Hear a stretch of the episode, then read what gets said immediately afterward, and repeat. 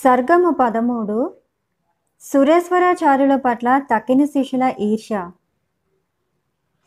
శ్రీ శంకరులు తమ శిష్యులతో కూడి బ్రహ్మ విద్యను సర్వజనులకు బోధిస్తూ జైత్రయాత్ర చేస్తున్నారు.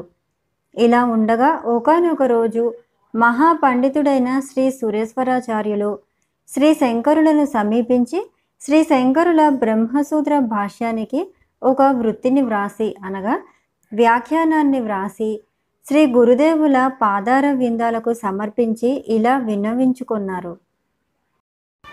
మహాత్మా నేను తమ శిష్య పరమాణువును సదా తమ సేవలయందే జీవితం గడుపుకుంటున్నాను. ఏదైనా ఒక కార్యం నన్ను శాసించండి సంశయింపవద్దు. నన్ను ధన్యునిగా చేయగోరుతాను. గురుదేవులకు సేవ చేస్తూ జీవితం గడపటమే పరమ భాగ్యంగా తలుస్తున్నాను. అంతటా శ్రీ శంకరులు వత్స నా బ్రహ్మసూత్ర భాష్యానికి వార్తిక గ్రంథం రచించు. నువ్వు ఈ కార్యం చేస్తే నేను ఎంతో సంతుష్టుడని అవుతాను అని పలికారు. పూర్వాశ్రమంలో శ్రీ మండలమిశ్రులు అనే పేరు కలిగిన సురేశ్వరాచార్యులు వేద వేదాంగాల యందు నిష్ణాతులు. సర్వశాస్త్ర అర్థాలు కరతలామలకంగా ఎరిగినవారు. అయినా వినయంతో గురుదేవుల గురుదేవులతో మహాత్మా తమ బ్రహ్మసూత్ర భాష్యం గంభీరమై తర్కంతో కూడి ఉండటం చేత నాకు బోధపడుతుందా అని సందేహిస్తున్నాను. అయినా తమ కృపా కటాక్షాలు ఉండటం చేత నా శక్తి వంచన లేక ఆ వార్తిక గ్రంథాన్ని వ్రాయటానికి ప్రయత్నిస్తా అని విన్నవించుకున్నారు. శ్రీ సురేశ్వరాచార్యులు భాష్యానికి వార్తిక గ్రంథం రాయబోనటం శ్రీ పద్మపాదాచార్యులు ప్రభృత శిష్యగణానికి అసూయ కలిగించినది. వారందరూ శ్రీ చితుస్కాచార్యుల వారిని ముందుంచుకుని శ్రీ శంకరులను సమీపించి రహస్యంగా ఇలా విన్నవించుకున్నారు. గురువర్య ఈ సురేశ్వరుడు సర్వశాస్త్ర అర్థాలను తెలిసిన విద్వాంసుడే. కానీ బాల్యం నుండి బ్రహ్మతత్వ విద్యలో శిక్షణ పొందినవాడు కాదు. జీవితంలో అధిక భాగం కర్మకాండలోనే గడపటం చేత సన్యసించిన అతడికి పూర్వ వాసనలు నశించి ఉండవు. కనుక గ్రంథరచన చేసేటప్పుడు పూర్తిగా వేదాంత తత్వాన్ని ప్రతిపాదించక కర్మ ప్రతిపాదనలు చేసి తన ప్రజ్ఞాపాఠవం చూపగలడు. అందువలన తమ అద్వైత తత్వ ప్రచారానికి అవరోధం కలగవచ్చు అని ఒక్కొక్కరు ఒక్కొక్క విధంగా శ్రీ శంకరులకు విన్నవించుకున్నారు. గురువర్య ఈ సురేశ్వరుడు నిరీశ్వరవాది. సృష్టి స్థితి లయ కారకుడైన మహేశ్వరుని అంగీకరింపడు. కుటిల యుక్తులతో తమ వాదనను విన్నవిస్తాడు. జన్మత కర్మవాది అవటం చేత కర్మలచే ఉత్తమ గతులు పొందవచ్చునని స్వర్గాది సౌఖ్యాలు పొందవచ్చునని ప్రతిపాదిస్తాడు. అంతేకాని కర్మ ఫలాలని ఇచ్చే జగదీశ్వరుని అంగీకరించడు. మహాత్మా లోకానికి ప్రళయాన్ని అంగీకరిస్తే సృష్టి స్థితి లయ కారకుడైన పరమేశ్వరుని అంగీకరించాలి. సకల పురాణాలు ఈ విషయాన్నే ధృవీకరిస్తున్నవి. ఈ పురాణాలన్నీ వేదవ్యాసులే రచించారు. జైమిని మహర్షి కూడా ఆయన శిష్యుడే అవటం వలన ఆయన కూడా ప్రయ ప్రళయాన్ని అంగీకరిస్తున్నాడు. కానీ ఈ సురేశ్వరుడు నిరీశ్వర వాదాన్నే ప్రతిపాదించేవాడు అని పలికారు. నిజానికి జైమిని మహర్షి తమ గురుదేవులైన వ్యాస భగవానులకు వ్యతిరేకం ఏదీ పలకలేదు. గురుదేవులు ఉపదేశించే సమయంలో శిష్యులు తమ సందేహాలను అనేక విధాలుగా వ్యక్తం చేయటం కద్దు. గురువు ఆ సందేహాలన్నింటినీ తీర్చి తన సిద్ధాంతాన్ని ఉపదేశిస్తారు. ఈ విధంగా శిష్యులు వేసిన ప్రశ్నలన్నింటినీ పూర్వపక్షానికి ఆ ప్రశ్నలన్నింటికి సరైన సమాధానాలు ఇచ్చి శిష్యుణ్ణి తృప్తిపరచిన తరువాత గురువు సిద్ధాంతకరిస్తారు. ఈ రకంగా పూర్వపక్ష సిద్ధాంతాలతో కూడిన సంవాదం వలననే సత్యమైన యథార్థ తత్వం రూపొందుతుంది. కనుక పూర్వ మీమాంసా శాస్త్ర ప్రతివాదాలన్నీ పూర్వపక్షమని పూర్వపక్షానికి తగిన సమాధానాలతో సిద్ధీకరించడాన్ని ఉత్తర మీమాంసా శాస్త్రమని చెబుతారు. ఆ విధంగా కర్మకాండచే చిత్తశుద్ధి కలిగి మనస్సు నిశ్చలమై ముముక్షువు జ్ఞానం పొందటానికి యోగ్యుడవుతున్నాడు. అదేవిధంగా జ్ఞానకాండం చిత్త వృత్తులన్నింటినీ నాశనం చేసి మోక్షాన్ని కలిగిస్తున్నది. అంటే పూర్వ మీమాంస ఉత్తర మీమాంసలు గురుశిష్య సంవాదాలై ఉన్నవి. మొదటిది పరవిద్య కాగా రెండవది అపర విద్య అవటం వలన అందు దోషమే లేదు. మహాత్మా చిన్నతనం నుండి ఈ సురేశ్వరుని మనస్సు కర్మలయందే పూర్తిగా లగ్నమై ఉండేది. తాను కర్మిష్ఠుడు అవటమే కాక కర్మకాండకు ప్రచారకుడిగా ఉన్నాడు. కర్మానుష్ఠానంచే స్వర్గాది భోగాలు ప్రాప్తిస్తాయని బోధించేవాడు. కర్మ మార్గమే మానవులకు పరమ ధర్మమని నమ్మినవాడు. అంతేగాక ఈ సురేశ్వరుడు తమ ఆజ్ఞానుసారం తమ బ్రహ్మసూత్రాలకు వార్తికాలు వ్రాసిన పక్షంలో తప్పక కర్మ సిద్ధాంతాలను ప్రతిపాదించగలడు. అలాగైతే తాము తలపెట్టిన అద్వైత తత్వం విస్తరించదు. ఇతని వార్తికల వలన తమ బ్రహ్మసూత్ర భాష్య మూలగ్రంథం ప్రకాశించకపోవచ్చు. గురుదేవ ఈ సురేశ్వరుడు బుద్ధిపూర్వకంగా సన్యసించలేదు. వాదంలో ఓడిపోయి తమ షరతులకు బద్ధుడై సన్యసించినవాడు. తమకు ఈ విషయం తెలియంది కాదు. ఇతడు జీవితకాలమంతా కర్మపరంగానే కృషి చేసినందువలన తమకు విశ్వాసపాత్రుడు కాడు. ఇతడితో తమ సూత్ర భాష్యానికి వార్తిక గ్రంథం రాయించకండి. గురుదేవ వాసనలు ఎంతటి వారినైనా విడవవు కదా. బాల్యం నుండి ఇతడు కర్మనిష్ట పరుడు అవటం వలన కర్మలను అంత తేలికగా వదలలేదు.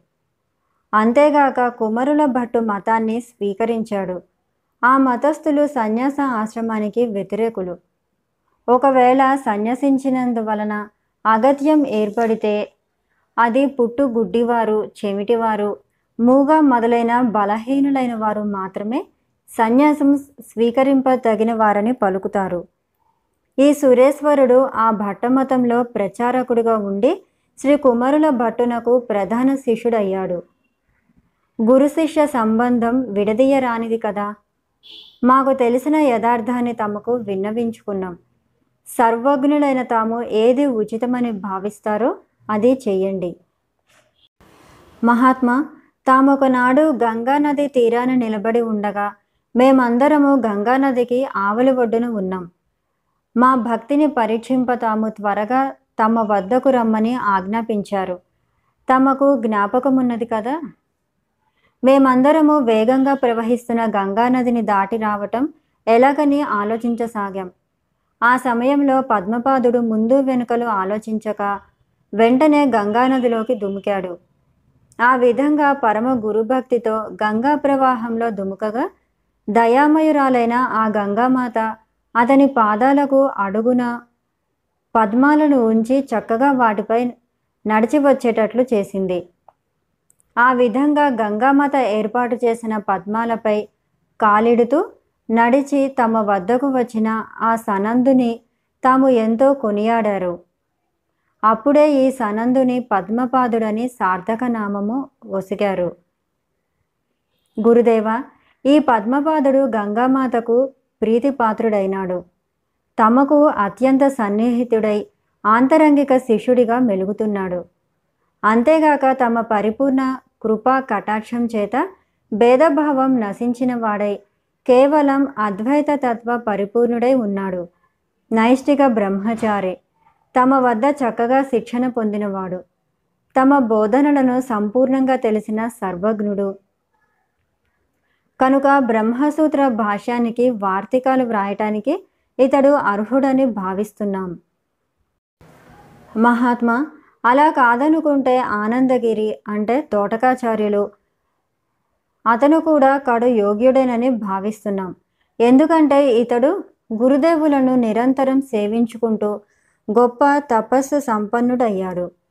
సరస్వతీదేవి కటాక్షం కూడా పొందినవాడు. అందువలన ఈ తోటకాచార్యునికి వార్తిక గ్రంథం రాయటానికి అనుజ్ఞ ఇస్తే ఆ శారదాదేవి కూడా ఇతనికి తగిన సామర్థ్యం ఒసగగలదు. గురుసత్తమ కేవలం కర్మనిష్ట తత్పరుడై తమతో వాదనకు దిగి పరాజితుడైన ఈ సురేశ్వరాచార్యులు తమకు ఎలా విశ్వాస పాత్రుడయ్యాడో తెలియటం లేదు. తమ బ్రహ్మసూత్ర భాష్యానికి వార్తిక గ్రంథం రచించటానికి పద్మపాదుడే పరమయోగ్యుడు. అతనిచే ఆ గ్రంథం రచింపబడితే ఈ వేదాంత తత్వం పరిపూర్ణంగా వృద్ధి చెందగలదు. అంటూ ఈ విధంగా శిష్యులందరూ శ్రీ సురేశ్వరాచార్యులపై అసూయతో పలికారు. ఆ కాలంలో కూడా అందున శ్రీ శంకర భగవత్పాదుల వారి సమక్షంలోనే అసూయాభావం వెల్లడి అయింది. అయితే అట్టి సందర్భాలలో శ్రీ శంకరులు ఎంత నిష్పక్షపాతంతో పారదర్శకంతో వ్యవహరించారో చూడండి. తరువాత శ్రీ పద్మపాదాచార్యులు కూడా అసూయాగ్రస్తులై ఇలా పలికారు. ఆచార్యవర్య కేవలం అఖండ తత్వ జ్ఞానంతో విలసిల్లే తమ సూత్ర భాష్యాలకు అరచేతిలోని ఉసిరిక పండుల చక్కగా చెప్పగల ఈ హస్తామలకాచార్యులు ఎంతైనా సమర్థులు. శ్రీ సురేశ్వరాచార్యులు గురుకృపకు పాత్రుడై శిష్యులందరిలోనూ అగ్రగణ్యులైనారు. అతడు కర్మిష్టి అవటం చేత గృహస్థ ఆశ్రమం నుండి సన్యసించటం చేత నైష్టిక బ్రహ్మచారులైన తక్కిన శిష్యులందరూ ఆయన పట్ల ఈర్ష్యాభావం వహించారు. శ్రీ పద్మపాదుడు తన శక్తి సామర్థ్యాల గూర్చి స్వయంగా తెలియబరచక తన యోగ్యతలన్నీ హస్తామలకకు ఆపాదించి తెలిపారు. గురుదేవ హస్తామలకుడు జన్మత పరిశుద్ధుడు. నైష్టిక బ్రహ్మచర్యం ఆచరించేవాడు. పుట్టినది మొదలు దృశ్య ప్రపంచాన్నే ఎరుగనివాడు. వేదాంత సిద్ధాంతాలన్నీ అత- అరచేతిలోనే ఉసిరిక పండులా చక్కగా చెప్పగలిగిన వాడు అందువలననే తాము ఇతనికి హస్తమలకుడనే నామధేయం స్థిరం చేశారు అని పలికాడు. శిష్య బృందం శ్రీ సురేశ్వరాచార్యుల గూర్చి చేసిన విన్నపాలన్నింటినీ శ్రీ శంకరులు చిరునవ్వుతో విని శ్రీ పద్మపాదాచార్యులతో ఇలా అన్నారు. వస్స నువ్వు పలికిన పలుకులన్నీ యథార్థాలే. హస్తామలకుని సామర్థ్యం నేను ఎరుగుదును. వేదాంతంలో అత్యంత ప్రతిభ కలిగినవాడు. ఎల్లప్పుడూ పరమాత్మ ఎందే మనస్సు నిలిపి అంతర్ముఖుడై ఉంటాడు. బాహ్య స్మృతియే లేనివాడై ఉన్నాడు. అటువంటి వాడు భాష్యానికి అర్థం రాయటానికి సమర్థుడు కాడు కదా. అందువలన ఈ భాషార్థ రచనలో వినియోగించలేము కదా. ఇతడు చిన్నతనం నుండి జడుని మల్లే ఉంటూ ఎక్కడ విద్యాభ్యాసం చేయలేదు. ఉపనయన సంస్కారం పొందిన వేదాధ్యయనం చేయలేదు. దృశ్య ప్రపంచాన్ని మరచి పరమాత్మతో పరమాత్మతోనే రమించేవాడయ్యాడు. ఈ హస్తమలకుడు తోటి బాలులతో ఆటలాడలేదు. అన్న పానీయాలయందు ఆసక్తి చూపేవాడు కాదు. ఒక మూగవానిలా జీవిస్తూ నోటో ఒక్క మాట అయినా పలకలేదు. ఇతని వృ ప్రవృత్తిని చూసి భూతగ్రస్తుడని భావించి ఇతని తండ్రి నా వద్దకు తీసుకుని వచ్చారు. నన్ను చూడగానే ఎంతో వినయంతో నమస్కరించాడు. అంతవరకు అతడు నమస్కరించటం ఎవ్వరూ చూసి ఉండలేదు. అక్కడ చేరిన జనులందరూ ఆశ్చర్యపోయారు. నేను ఆ బాలకుని చూడగానే బాలక నీవెవరవు? ఎవరి పుత్రుడవు? ఎచ్చట నుంచి వచ్చితివి? మున్నగు ప్రశ్నలు వేశాను. అందుకు ఆ బాలుడు మనోహర సూక్తులతో ఆత్మతత్వాన్ని బోధించాడు. ఆ బాలుడు పూర్వజన్మ ముందే బ్రహ్మజ్ఞానం పొందిన ధర్మాత్ముడు. ఆ బాలకుడు నాతో తత్వబోధ చేస్తూ ఉండగా అతని తండ్రి ప్రభాకరుడు ఎంతో ఆశ్చర్యంతోనూ వినయంతోనూ నా వద్దకు వచ్చి ఇలా పలికారు. శ్రీ ప్రభాకర పండితులు ఇలా పలికారు. మహాత్మా ఈ బాలుడు జడుడని జనులు తీర్మానించారు. నేను అట్లాగే తలచాను.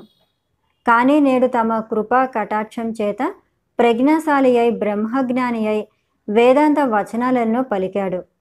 వీనికి ఇంతటి దివ్య జ్ఞానం ఎప్పుడు ఎలా కలిగిందో ఊహింపశక్యం కాకున్నది ఎంతో ఆశ్చర్యంగా ఉంది. దైవ స్వరూపులైన తమ అనుగ్రహం చేతనే ప్రజ్ఞాశాలి అయ్యాడు. అందులో కొంచెం కూడా సందేహం లేదు. నన్ను ధన్యుణ్ణి చేశారు. పుట్టినది మొదలు దృశ్య ప్రపంచాన్ని సందర్శించని వాడు తమకు శిష్యుడు అవటానికి యోగ్యుడవుతాడు. ఇప్పుడే ఆ బాలుని తమ తమకు అప్పగిస్తున్నాను. అతనికి తండ్రి గురువు అన్నీ మీరే. నేను ఈ బాలుని మనస్ఫూర్తితో నిస్సంకోచకంగాను తమకు సమర్పించుకుంటున్నాను. బ్రహ్మ జ్ఞానంతో కూడిన ఈ బాలుడు రాజహంస వంటివాడు. ప్రపంచమేమో పల్లెరు కాయలతో నిండి ఉంది. అటువంటి రాజహంస పల్లెరు కాయలు నిండిన అడవులలో జీవించలేదు. సంసార సముద్రాన కొట్టుమిట్టాడుతున్న నా సంరక్షణలో ఈ బాలుడు వృద్ధి చెందలేడు. తమ పాదపద్మాలే అతనికి సరైన ప్రదేశమని. భగవంతుని నిర్ణయం అయినది అందువలననే ఇంతవరకు ఈ విధ జరిగినది. ప్రభాకర పండితుడు ఈ విధంగా పలికి బాలుణ్ణి అక్కడే వదిలి తన ఇంటికి వెళ్ళిపోయారు. అప్పటి నుండి ఈ బాలుడు ఇక్కడే నివసిస్తున్నాడు. కనుక ప్రపంచ జ్ఞానం లేక జడునిలా జీవించిన ఇతడు భాష వార్తిక గ్రంథ రచనకు అర్హుడు కాదు. అలా కాక ప్రపంచ జ్ఞానం ఉన్నవాడైతే అనేక దృష్టాంతాలను పేర్కొంటూ అలౌకికమైన బ్రహ్మతత్వాన్ని లౌకికులకు సులభంగా బోధపడేటట్లు వ్రాయవచ్చు. అలా గ్రంథ రచన సాగితే బ్రహ్మతత్వం బాగా విస్తరిస్తుంది.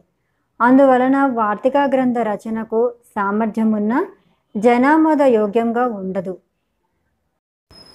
శ్రీ శంకరులు హస్తామలకుని చరిత్ర వివరించగా శిష్యులందరూ ఆశ్చర్యపడి మహాత్మా అనేక జన్మలు సాధనలు చేసిన బ్రహ్మజ్ఞానం పొందటం దుర్లభం కదా. అటువంటిది ఈ హస్తమలకుడు వేద అధ్యయనం చేయలేదు. గురువుల వద్ద శుశ్రూషలు సలుపలేదు. వేదాంత శ్రవణం అసలే చేయలేదు. ఇతడెలా బ్రహ్మజ్ఞాన తత్వాన్ని పొందగలిగాడు? ఎంతో ఆశ్చర్యం కలుగుతున్నది అని శ్రీ శంకరులను ప్రశ్నించారు. శ్రీ శంకరులు ఇలా పలికారు. శిష్య సత్తుమలారా ఒకనొకప్పుడు యమునా తీరాన ఒక సిద్ధపురుషుడు నివసిస్తూ ఉండేవాడు.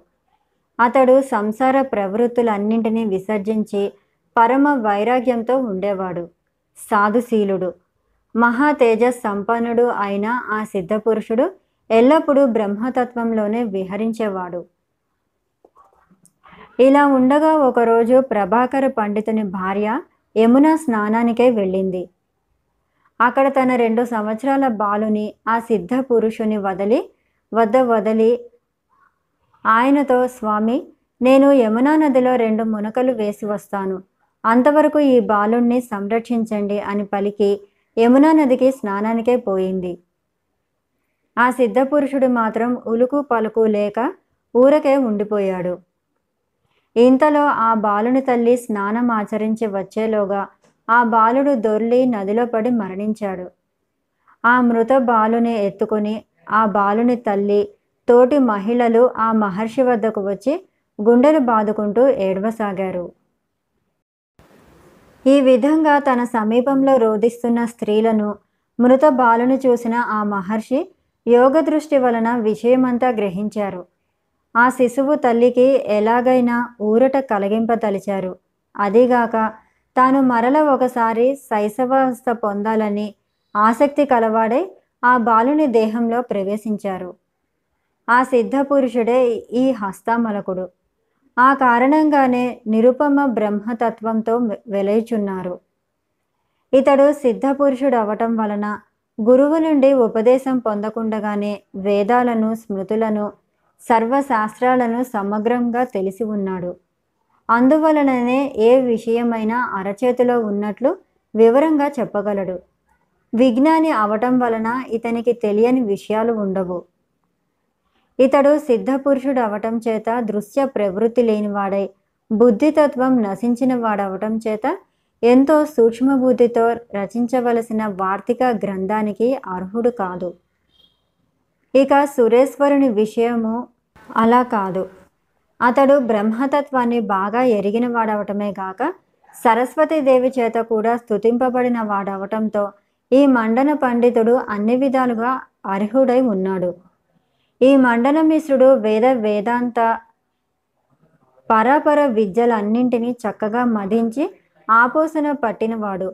అనేక విధాలుగా పరిశ్రమించిన వాడవటంచే వాదంలో ఇతన్ని జయించి శిష్యునిగా చేసుకున్నాను. ఇదంతా ఆ మహేశ్వరుని కృపా కటాక్షమే. అందువలన వార్తిక గ్రంథ రచనకు ఇతడు సమర్థుడు కాకపోతే లోకంలో మరొకరిని చూడలేము. శిష్య శాతములారా సురేశ్వరుడు ఈ వార్తిక గ్రంథం రాయటం మీకెవ్వరికీ ఇష్టం లేదని తెలుస్తున్నది. పోనివ్వండి భాష వార్తికాల వంటి గ్రంథరచన విషయంలో తొందరపడి ఎలాంటి నిర్ణయాలు తీసుకోవద్దు. బాగా విచారించిన తర్వాతే ఒక నిర్ణయానికి వద్దాం.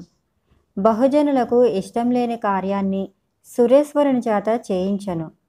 అంతేకాక లోకోద్ధరణ సత్కార్యాలకు బహుజనుల వ్యతిరేకత ఉంటే సంశయాలు అధికం కాగలవు.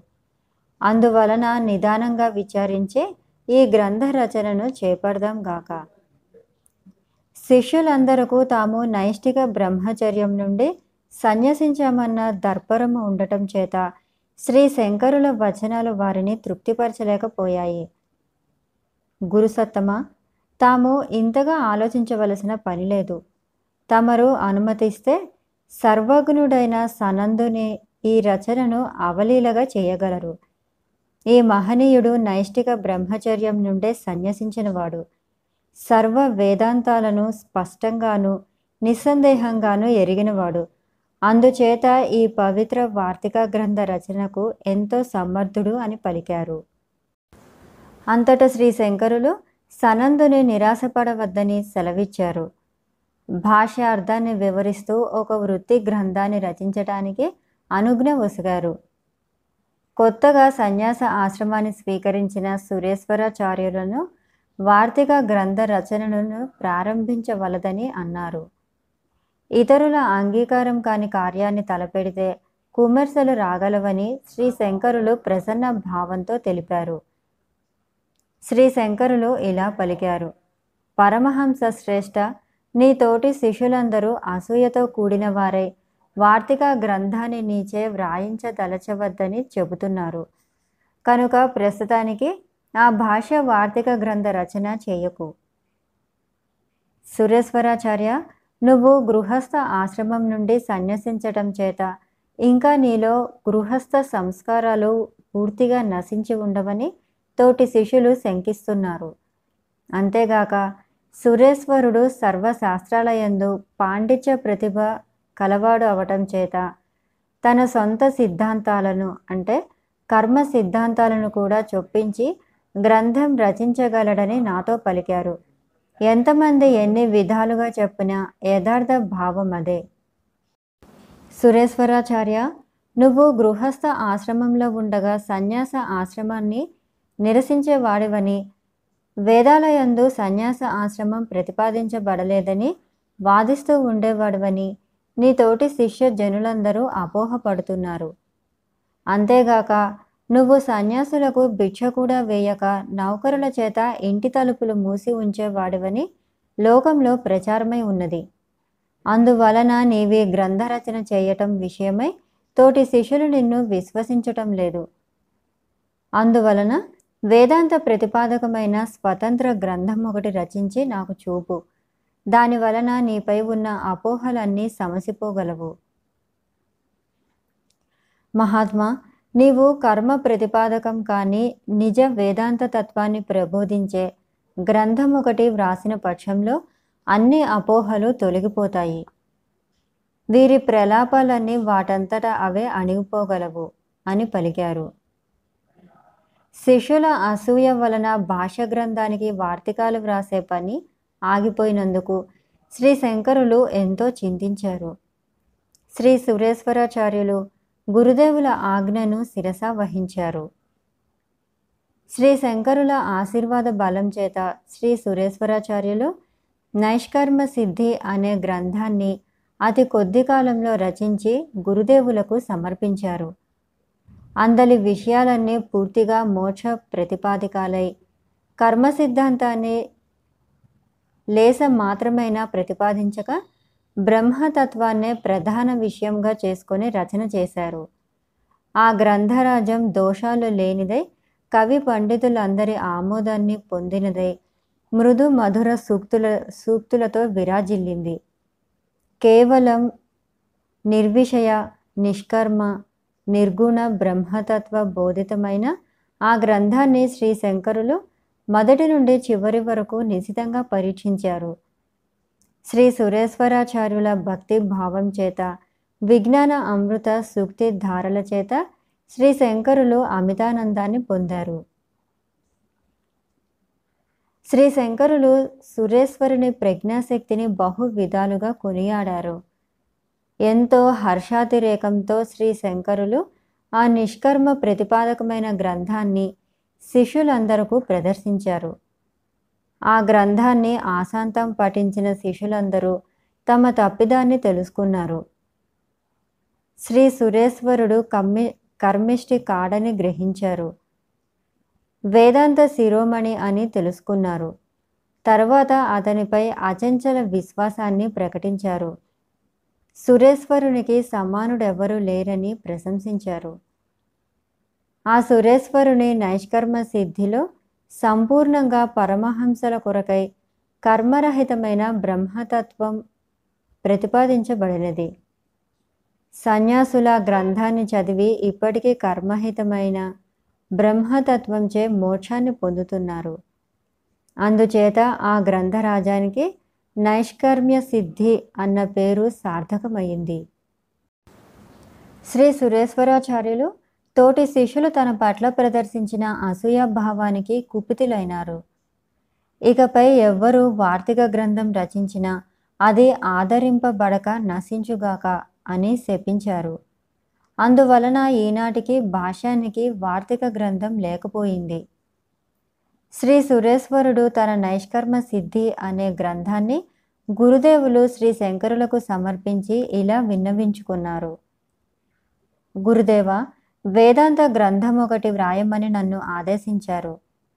తమ శాసనానుసారంగా ఒక గ్రంథం రచించి తమ అనుగ్రహాన్ని పొందదలిచాను.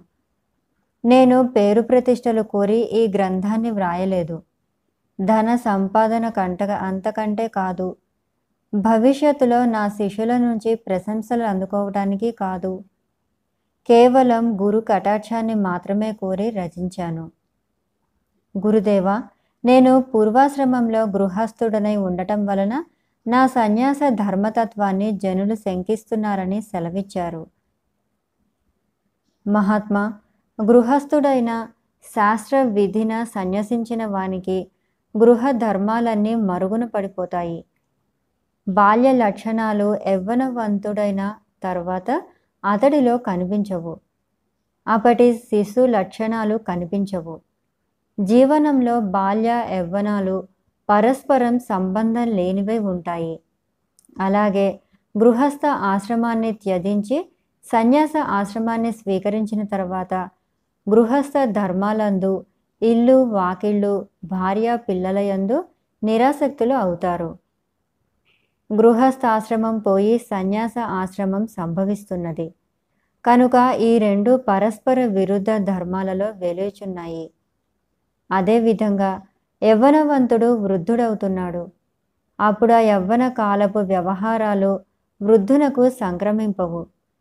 కాబట్టి నా యందు గృహస్థ ధర్మాలు నశించి పరమహంస ధర్మాలనే నేను కలిగి ఉన్నాను. మహాత్మా తమకు తెలియని విషయాలేవి జగత్తునందు లేవు. అయినా చెబుతున్నాను వినండి.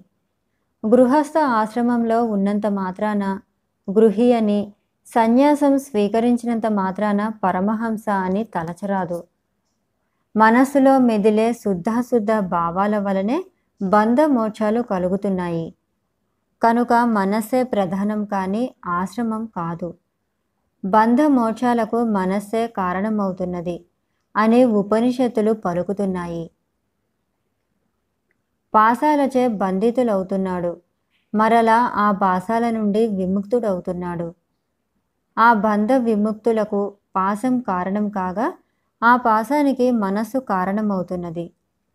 ఈ విధమైన విచారణ చేత మనోమాలిన్యాలు నశించి పరిశుద్ధాత్మ స్వరూపుడై గృహస్థుడైన లేక పరమహంస అయిన బంధ విముక్తుడు అవుతున్నాడు. అతడే నిజమైన సన్యాసి అని ఉపనిషత్తు తెలుపుతున్నది. కనుక బంధ మోక్షాలను అనుసరించే గృహస్థ లేక పరమహంసయ అని తుల్యులగుతున్నారు. గురుదేవ ఈ మండనమిశ్రుడు వేదంలో సన్యాస ఆశ్రమమే లేదని వాదించేవాడు అని పలికారు. పరమహంస సత్తమ తురియ ఆశ్రమమే లేదని వాదించేవాడినైతే ప్రవృత్తి నివృత్తి మార్గీయులమైన మనిద్దరము ప్రతిజ్ఞపూని వాదించేవారం కాదు కదా? నేను దృఢమైన ప్రతిజ్ఞ చేసి శిష్యుడనై మీ శిష్యగణంతో చేరి ఉండను కదా? కనుక ఈ వాదంలో బలం లేదు. తాము యథార్థమని తలచకండి. వారు అవివేకులు తప్ప వేరే కాదు. ద్వారపాలకులను నియమించి భిక్షువులను అంటే యతీశ్వరులను వెడలగొట్టే వాడనని మరొక అభియోగం మోపారు. గురుదేవ అది యథార్థం కాదు. యతీశ్వరులైన తాము మా ఇంటిలోనికి వచ్చి అన్ని దినాలు మా ఇంట భిక్ష స్వీకరించారు. ఇందులకు తమరే సాక్షులు కదా? లోకంలో అపవాదులను వ్యాప్తి చేయటానికి హద్దులు లేవు కదా? ఇటు అసూయ వాక్యాలన్నీ వారి అపరిపక్వ మనస్సునే బయటపెడుతున్నది. నేను వాదంలో పరాజితుడనై ప్రతిజ్ఞ పాలకనై తప్పనిసరిగా సన్యసించానే కానీ స్వబుద్ధితో సన్యసించలేదని మరొక అపవాదు కూడా ఉంది. మహాత్మా వాద ప్రతివాదాలు ఎప్పుడు యథార్థతత్వ నిర్ణయానికే కానీ అందు జయాపజయాల ప్రసక్తి ఉండదు.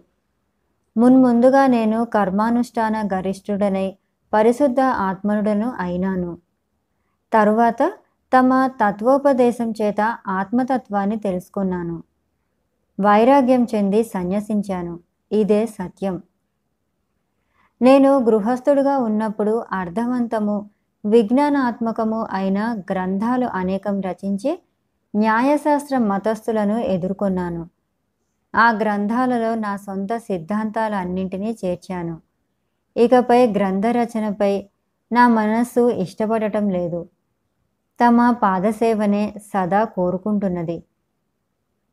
తమ పాదసేవయే మాకు శరణ్యం.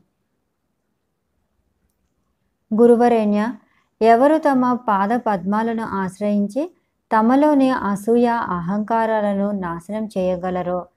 అటి ముముక్షువు తప్పక ముక్తి పదాన్ని పొందుతున్నాడు. కనుక మహనీయులైన తమ దివ్య పాదార విందాలను సామాన్యులు ఆశ్రయింపలేరు. మహాయుద్ధాన్ని సామాన్య సైనికుడు జయింపగలడా?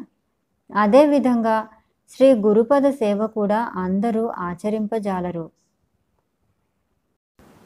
ఈ విధంగా శ్రీ సురేశ్వరాచార్యులు తనపై పద్మ పాదాది శిష్యులు మోపిన ఆరోపణలకు తన ఆవేదనను సముచిత రీతిన శ్రీ శంకరులకు విన్నవించుకున్నారు. శ్రీ శంకరులు కూడా శ్రీ శావీరక సూత్రాన్ని భాష్యానికి వార్తిక గ్రంథ రచన నిలిచిపోవటం చేత ఎంతో వ్యధ చెందారు. శ్రీ సురేశ్వరాచార్యులు నైష్కర్య సిద్ధి అనే వేదాంత గ్రంథాన్ని రచించారు. ఆ గ్రంథంలో చేసిన పద ప్రయోగాలు శబ్దాను గుణార్థ ప్రతిపాదనలు పూర్వపక్షాన్ని ఖండించిన తీరు వేదాంత సిద్ధాంతాలను సమర్థించే సన్నివేశాలతో ఎంతో మనోహరంగా చిత్రించబడెను. శ్రీ శంకరులు ఆ గ్రంథాన్ని ఆశాంతం తిలకించారు. ఈ గ్రంథ రచన ఎవరు చేయజాలరు అని పలుకుతూ ఈ గ్రంథం మహోత్కృష్టమైనదని శ్రీ సురేశ్వరాచారుల ప్రతిభ పాఠవాలకు శ్రీ శంకరులు అత్యంత సంతోషభరితులైనారు. శ్రీ శంకరులు ఇలా పలికారు. వినయశీలుడవైన ఓ శిశవరేణ్య సత్యాన్ని పలికావు వేదాంత తత్వాన్ని చక్కగా గ్రహించావు. యజుర్వేదానికి సంబంధించిన భాష్యం ఒకటి ఉంది. ఆ భాష్యానికి వార్తికాలను వ్రాయి. అందువలన మహాత్ములందరి కృప కటాక్షాలను పొందగలవు. నీ కీర్తి లోకప్రసిద్ధం అవుతున్నది సురేశ్వర కాణ్వ శాఖకు చెందిన ఉపనిషత్ భాష్యం ఒకటి ఉంది. ఆ భాష్యానికి కూడా నువ్వు వార్తికం వ్రాయి నీవి రచనలు చేయటం నాకెంతో ఆనందదాయకం. పరోపకారానికైన సత్పురుషుల ప్రవృత్తి కలుగుతున్నది. ఆ రెండింటికి వార్తికాలు వ్రాయి. ఈ వార్తికాలను తప్పక రచించు. పూర్వం మళ్ళే అసూయాగ్రస్తుల నుండి ఏ విధమైన ఆటంకాలు కలుగబోవు?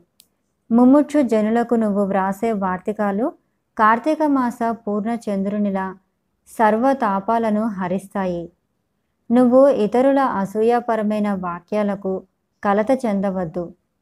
గురువుగా నిన్ను ఆదేశిస్తున్నాను. గురువాజ్ఞను నెరవేర్చు. గురుదేవులు శ్రీ శంకరుల ఆజ్ఞానుసారంగా శ్రీ సురేశ్వరాచార్యులు ఆ రెండు భాష్యాలకు వార్తిక గ్రంథాలు రచించి శ్రీ శంకరులకు సమర్పించారు.